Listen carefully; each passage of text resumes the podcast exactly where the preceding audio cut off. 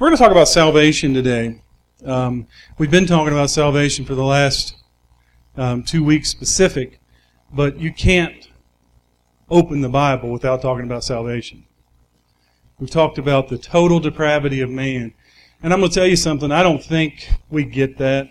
I think we can preach on it all day long, but I don't think we realize how depraved we are as individuals. Not every one of us is, are, Jeffrey Dahmers, but we are um, totally hostile towards God. And that sets the stage for understanding why we need a substitutionary atonement. And as Moon pointed out so eloquently last week, why we need um, to be quickened by God, why we need to be chosen by God, and what are the implications of that. We're going to carry on with that thread, but I want to just read you something out of our members' confession of faith. And um, if those aren't available to you today, those will be available to, they are available. Thank you. I did not check on that beforehand. Where are they, Andrew? We have the members' confession of faith that'll be back here on the table, but I wanted to read to you the section on salvation. Um, this is what Providence Bible Church believes about salvation, and this is what, if we, if you want to be a member of Providence Bible Church, what you must believe about salvation. We believe that salvation is by grace alone, through faith alone, in Christ alone. Christ's death was a representative, substitutionary sacrifice to appease the wrath of God towards sinful man. All of those who place their faith in the blood of Christ for the forgiveness of sins inherit eternal life and will never be con- condemned, but have passed out of death into life. That's what, that's what you need to believe to, to be a member. And again, these membership confessions are now available over there where the Bibles are available. I want you to understand that that's, that's, that's it. That's simply what um, we want you to understand about salvation to be a member of Providence Bible Church. Some of our teaching, especially Moon's uh, teaching last week, was a little more precise than that. And what we want to what we want you to understand about what we're preaching here today is this is what it requires to be a teacher at Providence Bible Church. We're going to fi- we're going to slice it a little bit finer than a broad statement like this to become a teacher at Providence Bible Church. So you can expect um, teachers of Providence Bible Church to believe a little bit more, um, like the election message that we heard last week and, and like, quite frankly, the, the message that, that I intend to deliver today. So what you're hearing is what you, what you will be hearing from teachers at Providence Bible Church. So we're going to cut that a little bit, cut that a little bit finer, and we're going to cut it a little bit finer even today. When we talk about salvation, I want to tell you a story about a guy who was a young man. I, should talk to it in second person, like it's like like John wrote the book of John, and talk about this guy that I know, the way John wrote his gospel. This guy that I know, I'll just let you up front, is me. They, my parents, decided to get a better education for me when I was um, going into sixth grade. They didn't want me to go to the middle school, so they, with much difficulty, bust me in out of the holler uh, through various carpool methods to get me into a, a Christian school in town. And what I did like about Christian school in town was that I went I went to for probably three years, and then I went back to the public school. But I spent my middle school years in a Christian school. What I loved about Christian school was Bible class. I mean, I could I could eat that up. One of the most interesting things to me about Bible class was on Fridays. Uh, the the uh, Bible teacher, who was also a pastor, loved the Bible very much, very educated. He would entertain questions. And every week, when he entertained questions, I wrote him a question about the sovereignty of God and the free will of man. Because I could not wrap my mind around it. How could you have free will and yet God choose you? Those two statements don't seem to make sense. Both are taught. Election. I mean, you can't, somebody told me, you know, they, they don't believe in election. Well, you don't believe in the Bible if you don't believe in election. You, you, you may believe different things about how God elected, but you can't say that election's not in the Bible. It's all through the pages of Scripture. So how you understand election may be in question, and good people disagree about that. But you, you can't say, I just disagree with, with election.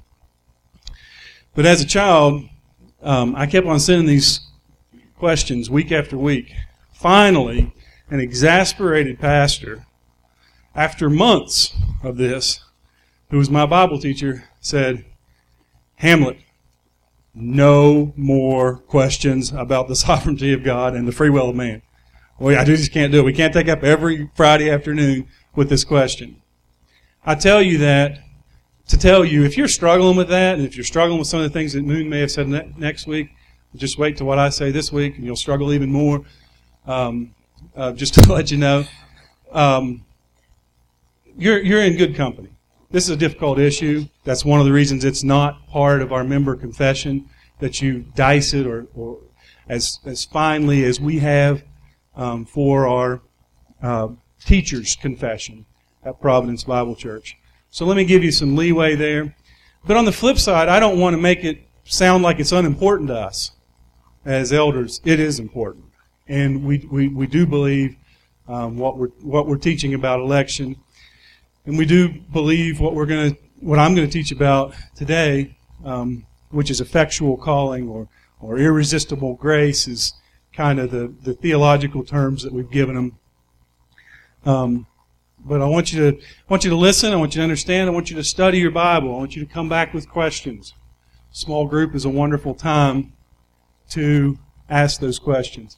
And even after small group, I think some of the better conversations happen out on the porch, don't they, Dave? You know, you know when when you get a chance to get away from the group and you don't have to ask a question that everybody's going to say, "Well, wonder why she asked that question." Of course, some of you guys don't have problems with that, and you're you're very open people and and and, and share easily in small groups. But I would ask you to to sort some of that out in your small groups. We're going to talk about the subject of redemption. Three points that we want to make today about redemption that we believe that it's important for teachers at Providence Bible Church to understand clearly. Number one, it's grace. It's by grace that you're saved through faith.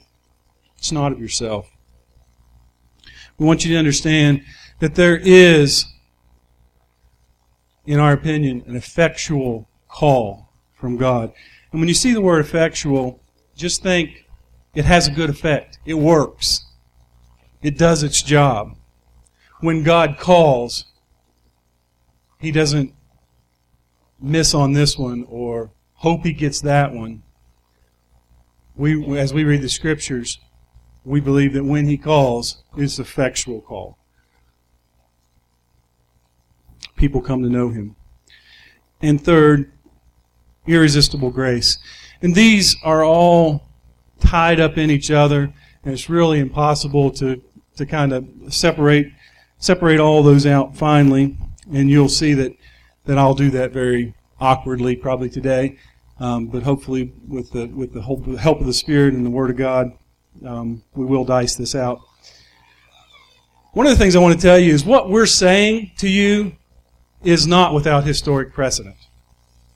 This is something that theologians have talked about, and that there are theologians who um, have believed this, you know, for many many years.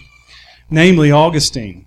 In fact, what we believe is probably, uh, could be called most properly, an Augustinian view of Christianity.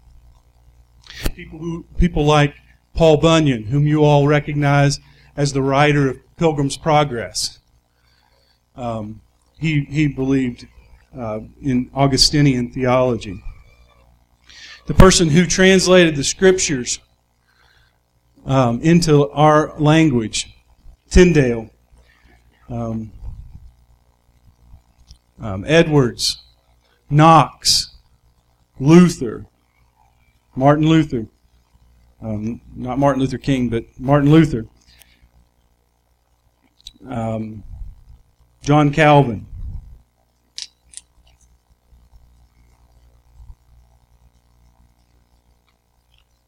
Jonathan Edwards, Cotton Mather, and probably somebody that we would mostly identify with that um, has been called the Prince of Preachers, that all folks who come from a Baptist tradition venerate, is, is Charles Haddon Spurgeon.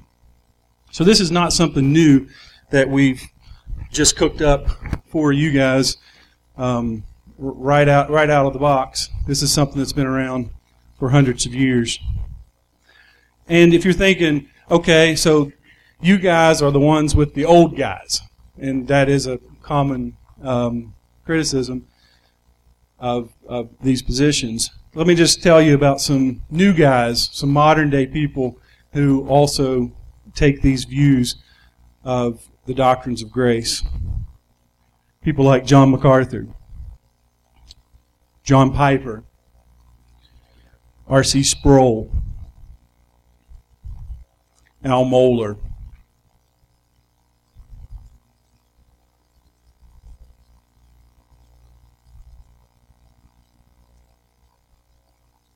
Tim Keller, D.A. Carson, J.I. Packer,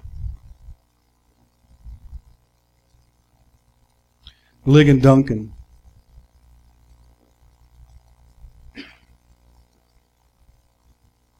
And Wayne Grudem. All these folks are people who who are much harder to see on my very small screen over here, just for the record, while I'm struggling. Um, much easier to see back behind me to identify them. But those are folks that today, present day, we would we would recognize. And let me just tell you what, what some of the what some of the dicing of this is. It's really two ideas about how salvation occurs. And one is called monergism. And just look at that word for a minute. We all know what mono means. Uh, mono means one. And the Greek word or the Latin word ergo is kind of an element of work. So who does the work? If you believe in a monergistic salvation, you understand that God alone does this work. The other option that you have in Christianity is synergism. And you can hear synonym out of that, the same, or a, a, a two people cooperating together to bring about salvation, which um, we would call, you know, a semi-Pelagist um, view of of um, salvation. So, is your is salvation monergist, monergistic or is it synergistic? Or is there synergism involved? And one of the modern day scholars that I follow closely, um, Cy Robinson, um, says, if you ain't saved, you ain't going to heaven. That's a fact, Jack.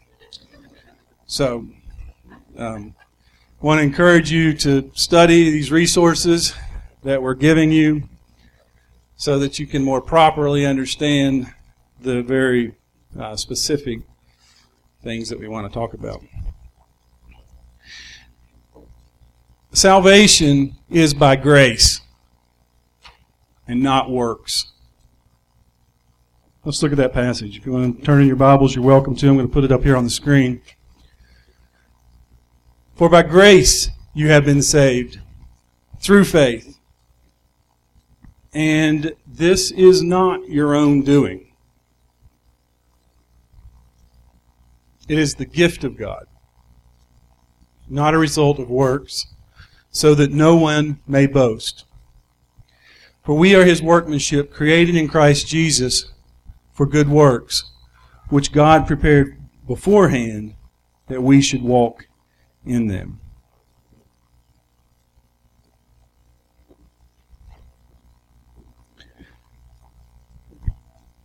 I want us to call your attention to part of this verse. For by grace you have been saved through faith. And this is not your own doing. So something is not your own doing. Something is not what you had. This is not originating with you. Something is a gift that's handed to you. And it doesn't happen as a consequence of anything that you've worked for so that you can't boast for it. So the question is, you know, as it goes back grammatically, what are we talking about here? Are we talking about grace? Talking about the word saved? I don't think it's grace. I don't think it's saved. I think grammatically, when you come back into the structure of this passage, we're talking about faith. Faith comes from God. And, and really, if you finally dice this, this the semi-Pelagius, Pelagius, um, and the Augustinian philosophers, they're both going to say that something was energized outside the body. To what extent that that is is is some or outside of your, your own mind. What extent that is is is what the debate is about. Do you choose Christ and then you're regenerated? Or are you regenerated and then you choose Christ? We would say that God reaches down from heaven and energizes us. We are reborn. Then we are able to choose Christ. As Moon pointed out so so well last week, dead men, you know, Lazarus didn't sit in the tomb and say, okay, I'm going to synergistically help myself get raised up by Christ. Let me try harder. Okay, let me ask the right questions so that I can become alive. No, Christ spoke, and Lazarus came alive. And in the new birth, Christ speaks, we come alive, and we choose Him. And we choose Him because we've got a new nature. And I've often used this illustration just to just to explain that, uh, because this this this this whole issue's been very confusing in my mind um, throughout the years. If you place a dog, and a horse in front of dead horse meat and hay. So you got a dog with a choice. In this case, the dead man with a choice. Dead in his sins. The dead, the dead man has free will. That dog has complete free will to choose hay or to choose dead horse meat. But let me tell you something that dog is going to choose dead horse meat. Why is he going to choose dead horse meat? Because it's in his nature. If his nature is changed to that of a horse, then that horse will choose hay over dead horse meat every time.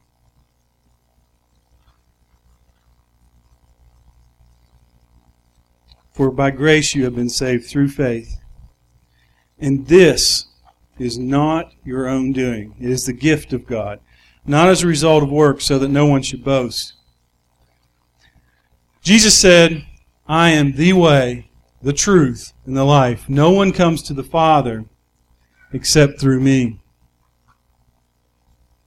He says in another place, in John chapter 6, if you're taking notes, it's the Spirit who gives life.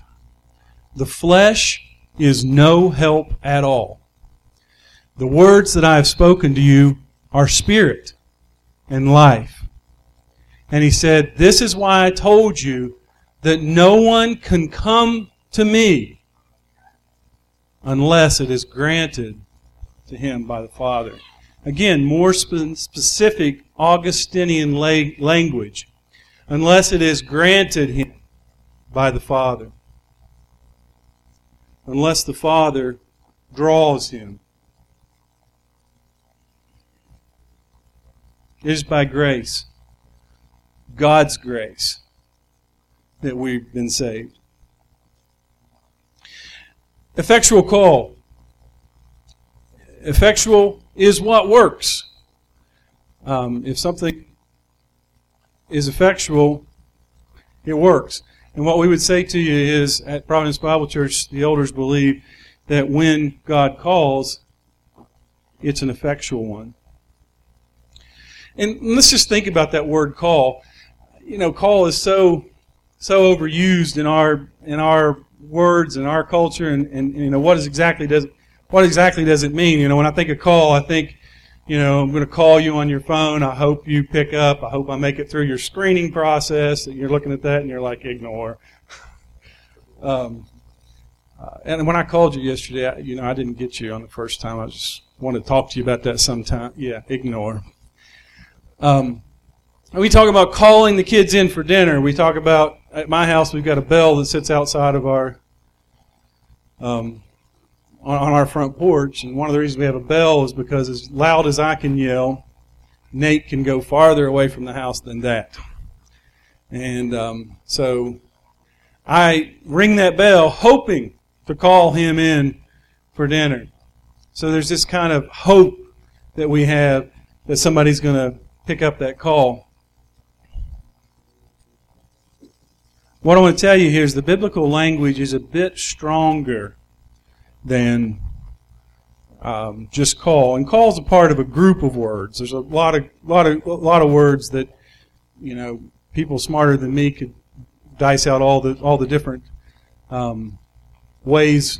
But the the root word here is kaleo, and especially in the passages we're going to look at today, it's more, it, it, it, the, the definition is more to call into one's presence or to summon.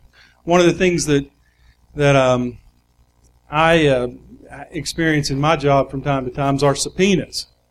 And, you know, I've instructed my staff very carefully if I get a subpoena, we got to answer it. And let me just tell you, I didn't do that one time. And, well, anyway, I actually did it, but the fax machine didn't send that I did it. And uh, when I called the lawyer, they were like, "Where are you? We're we're ready to do this court thing."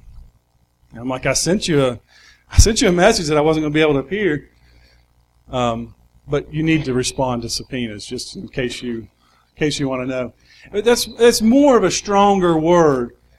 Um, when when when you subpoena someone or you call them, you summon them. It's the same word that's used when the when Herod summoned, called the Magi into his court. And now they were willing to sneak out of town and get back um, to their homeland, back to the east, quietly, but they weren't going to do that when they were in Herod's presence or where he could send his guard at. They came, summoned him, and he came. In fact, the group of individuals that you see around you is called the called, the summoned, the, the, the called out, the, the, the ecclesia. That's the church. People who were part of the world, but they were called out from that world into the church. And the church literally means the called out ones.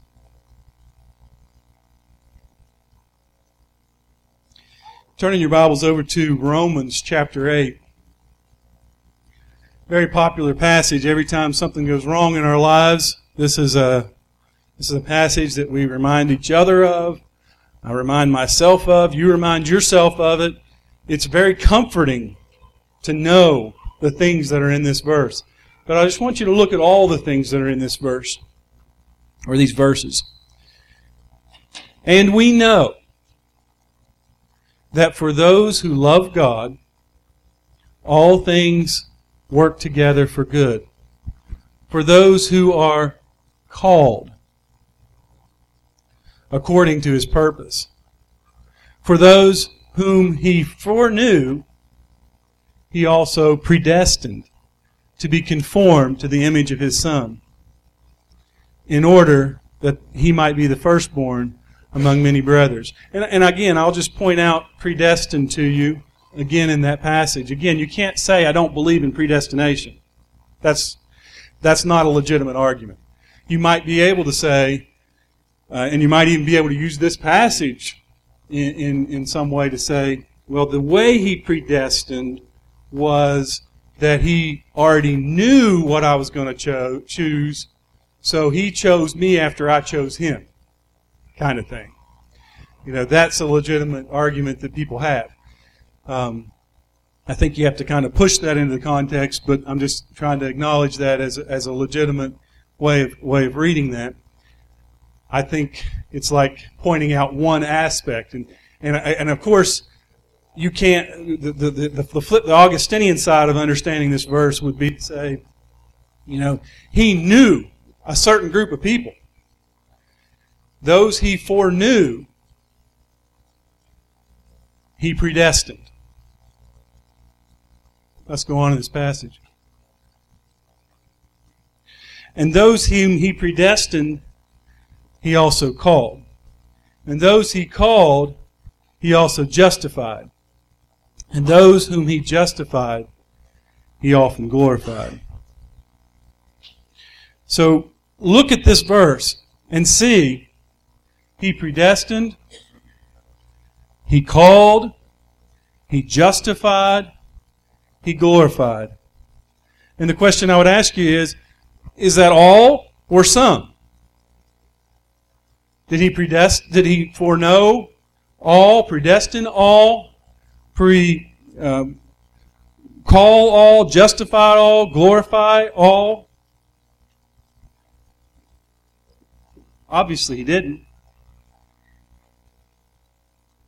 He's talking about a specific group of people that he foreknew a specific group of people that he predestined, that he called, that he justified, and that he glorified.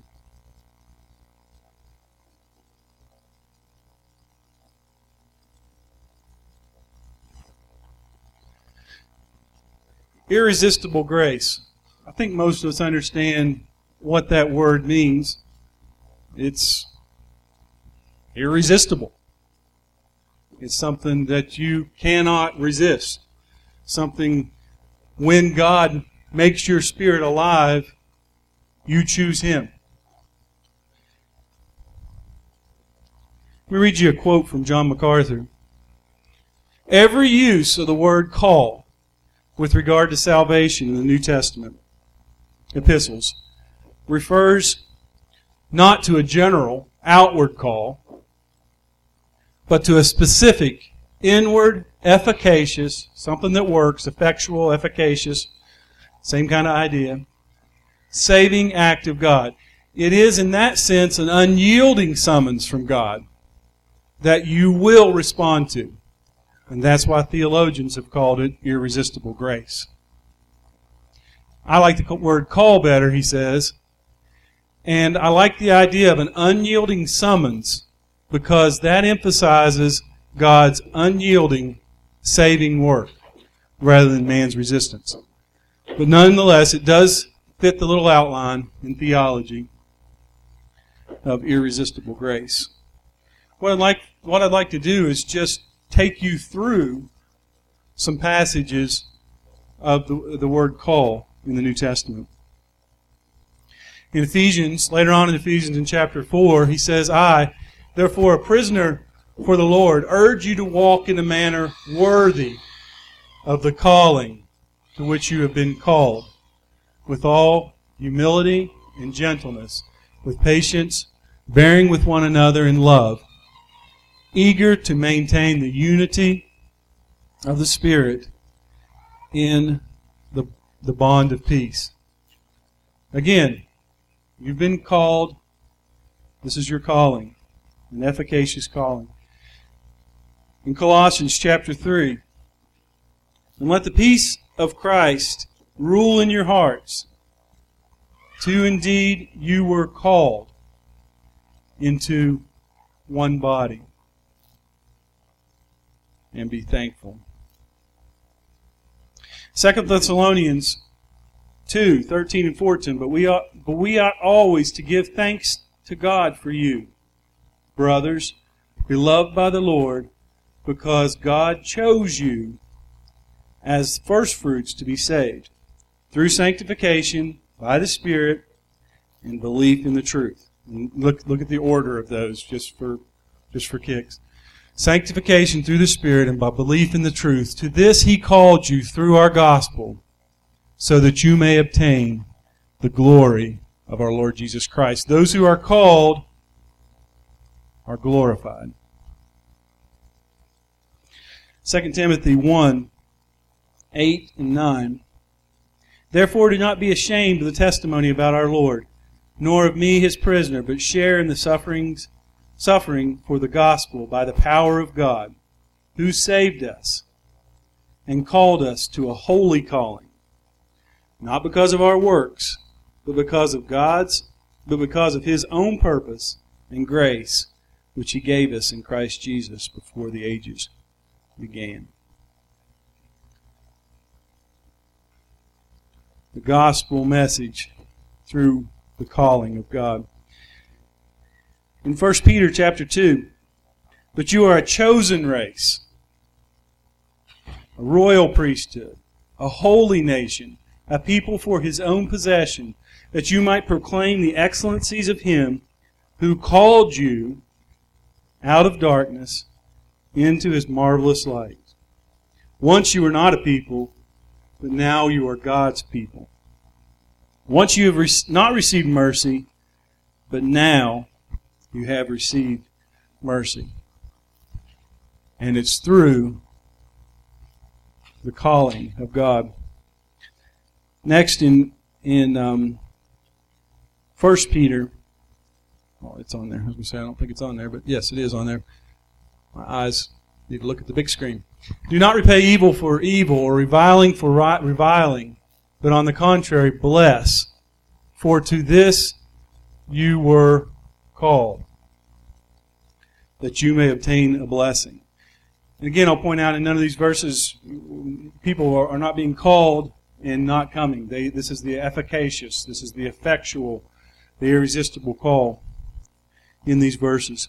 1 Peter 5:10 And after you have suffered a little while, the God of all grace, who has called you to his eternal glory in Christ, will himself restore, confirm, strengthen, and establish you. He who and let me just let me just stop here for just a second. This ties into eternal security. Because really, if you believe that it is your choosing that made you a part of the body of Christ, is it not your choosing that could let you loose of the body of Christ? And that's where you get into Pelagianism. I can't even say words. Pelagist belief. I'm going to just change the form of it. I can say it better you know, and, and that's where you get or, or, or, you know your free will Baptists who can be saved and then be lost and be saved and be lost and be saved and be lost because it was their work that got them. It was their synergy with God, and so if they kind of drop the ball, they kind of float back out of grace.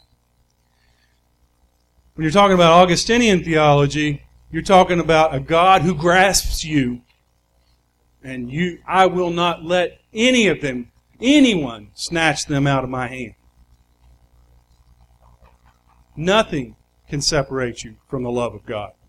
It's not back and forth. And so that's a great comfort for those of us who struggle with salvation. You become a believer, and then all of a sudden you do something stupid, or maybe a multiple something stupid if you're like me. Um, those usually come in lots of, I started to say pairs, but they usually come in more than pairs you do a lot of dumb stuff in your life, you're kept secure by God's calling, by God's choosing, by grace through faith that God has regenerated you. And it's His job. He who began a good work in you will perform it to the day of Christ Jesus. 2 Peter 1 3. His divine power has granted to us all the things that pertain to life and godliness through the knowledge of Him who called us to His own glory and excellence How do we get glory and excellence? It's God's knowledge of us calling us.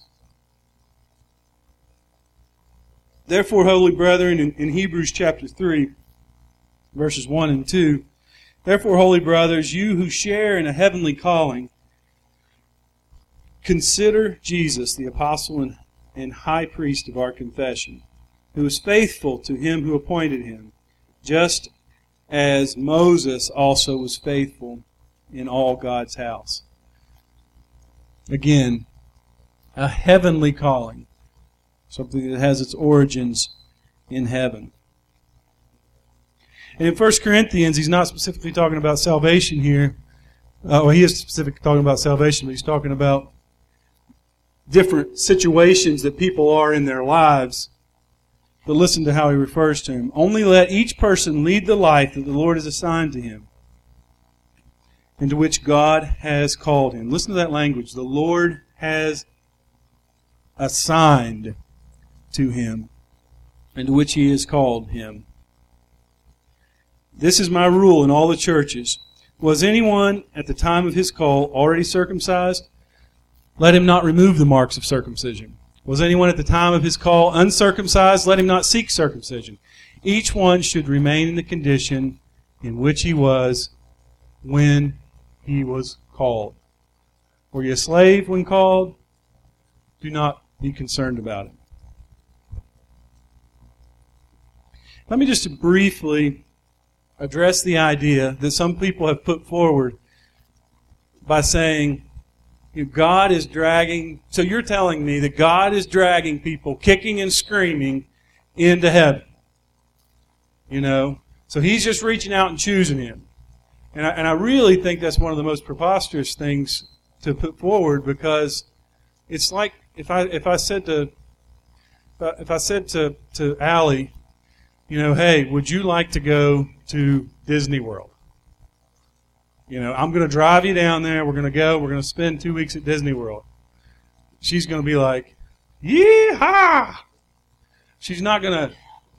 God's not choosing. God's not offering us something that's bad. He's offering us the glory of God.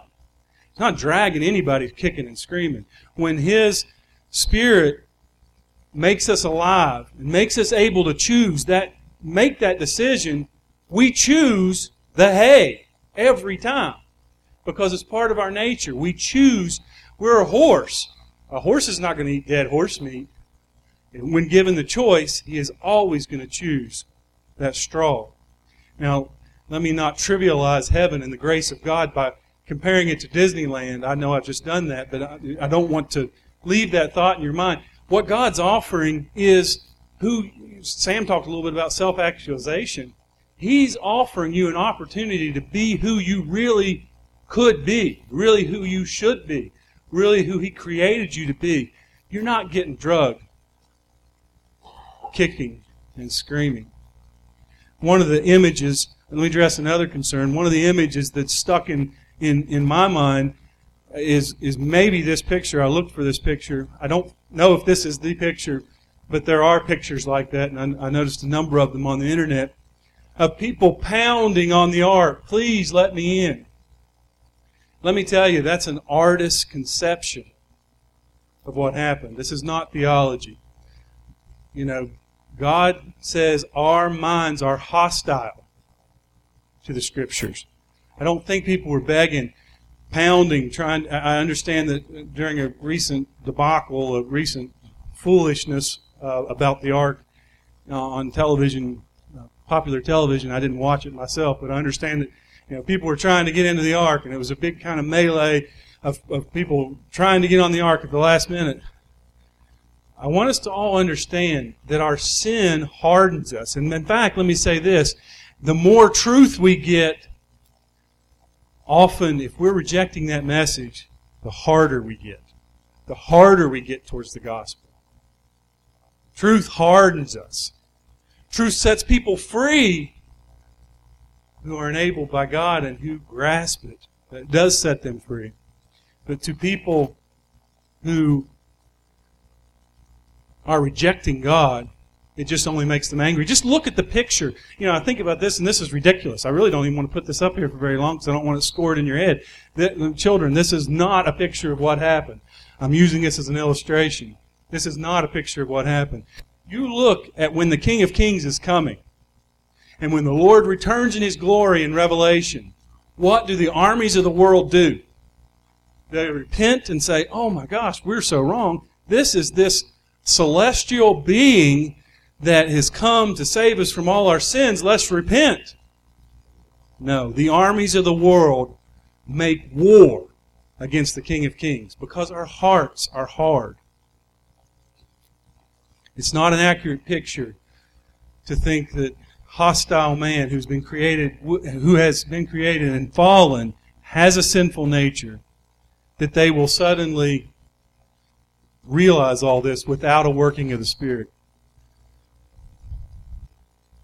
Let me read you something called the, a piece, a portion of the Cambridge Declaration, um, which has been put out by the Alliance of, of Confessing Evangelicals.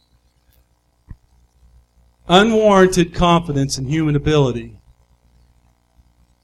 And you, and you may want to think about this, but let me just read it to you slowly. Unwarranted confidence in human ability is a product of fallen human nature. This false confidence now fills the evangelical world from the self esteemed gospel to the health and wealth gospel, from those who have transformed the gospel into this product to be sold, and sinners into consumers who want to buy. Many of us were raised in that mentality. You got to sell your product, and if you don't sell it right, people aren't going to make a decision. That's the mentality that I came from. That's the stuff I read. And let me tell you something. The questions I asked of the pastor that I respect very much came from that mentality and could never answer them to my satisfaction until you know I found out about Augustinianism. Sorry, um, but I but I digress. And sinners into consumers who want to buy, to others who treat Christian faith as being true simply because it works. This selling gospel, because it works for us because it's a good product that you should buy. Will give you peace. It will give you joy. It will give you all these things as if it were a, a, a, a uh, something to be consumed, something to be bought, something to be traded. It goes on, they go on to say, God's grace is not merely necessary, but is the sole efficient cause of salvation. We confess that human beings are born spiritually dead and are incapable even of cooperating with regenerating grace. We affirm that in salvation we are rescued from God's wrath by His grace alone.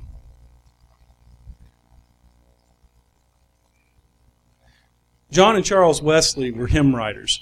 We have a lot of their hymns uh, that we sing in a lot of our um, Baptist songbooks. A lot of great hymns. In fact, we're going to sing one in just a minute. But they reacted very strongly to the hyper Calvinism of their day. People who were abusive with the idea of Calvinism. You know, people who took it to its obnoxious extreme. In which, if you don't understand that, there are people in this community who take that to its obnoxious extreme. I have talked to people who do not, who are so bound up in in in um, the idea of election, carrying it to an obnoxious, ungodly, unbiblical extreme, saying such things as you don't have to say a sinner's prayer. You don't have to believe in the name of Jesus because if you're elect, you're elect. Well, that's obnoxious. That's not what we're saying. That doesn't sound anything like what we're saying. That's carrying any argument to an obnoxious um, alternative. That is not true. But let me tell you something. They were reacting to that, so they were Arminian. You will, you will find the Wesleys as Arminian. But let me read to you one of um, Charles Wesley's songs. And Can It Be? A, a, a, a, song that we've all heard. Let me, let me read you those verses. And let me tell you, tell me which this sounds like. Does this sound like Semi-Pelagist or, or um, Augustinian belief? Long my imprisoned spirit lay, fast bound in sin and nature's night. Thine eye diffused a quickening ray. I woke, the dungeon flamed with light. My chains fell off, my heart was free. And then I rose, went forth to follow thee. Even someone who is a professing Arminian gets this right. What and let me just throw another theological, I know it's late in the day to throw a theological term at you, but the prevenient grace of God, which means it precedes salvation.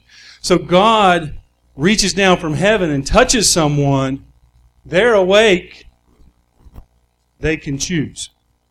And guess what? Someone who has been awakened from a sleep will choose every time. Those he called, he also justified. He also sanctified. Those he sanctified, he also those he just I'm sorry. Those he called, he also justified. Those he justified, he also sanctified. Those he sanctified, he also glorified. A kid's going to choose Disneyland every time. Horse is going to choose hay every time. When you are awakened by the grace of God, we're not going to, nobody's dragging you kicking and screaming. You are being saved from running off a cliff, which is the cliff, as, as Moon pointed out last week. It is a cliff that the whole of human race, you know, we're not satisfied to go to hell on our own. We are digging a hole to try to get there faster. The whole human race is running opposed to God, just like we see in Revelation. Um, the whole human race, and He, in His mercy, chooses. He picks people with an effectual call so that they turn and they have their choice. Choose glorification or choose certain death in hell. Those he called, he glorified. Do you want to summarize the points of, of, of what we're talking about this morning? Redemption is by grace not works. Not of yourself. Or else you'd have something to boast about. If you were synergistically involved in the salvation process, then you could say, I did this, or I helped God. My dad always said, We killed a bear, but daddy shot him. And I think that's a good illustration for what happened here. We, we killed a bear, but daddy shot him. God chose us in His grace. This is an effectual call. He doesn't try to woo some people and they are distracted away by another lover. The ones He goes after, all that the Father give, gives Him, He keeps. And that this is irresistible grace. Um, again, in trying to chart through this and trying to think through this, I thought it might be good just to put up a slide of some websites, and obviously, you know, you can get those from me at any time. I can send you this slide, in fact. Just some some some websites that may help you think through this issue if you're struggling with it.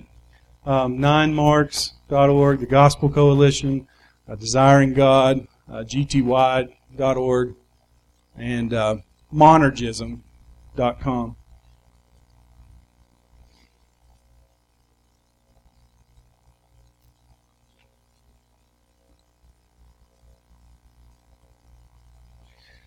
Providence Bible Church, how does this impact us? What's the application for us?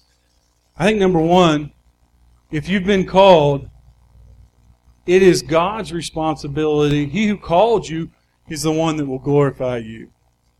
It's not by your works. It's not how good you, you do. I want you to do good. I want you to give back everything that you can. But it's on the basis of His holiness and His choosing that you're glorified. Another, another critique of this position is, well, why evangelize if God's going to just choose whoever He wants to? You know, again, that's that's not us. That's a that's a hyper extreme of this position, which is it's out there, and and you'll find that in primitive Baptists um, at times. You know, that's kind of over in over in that over in that neck of the woods.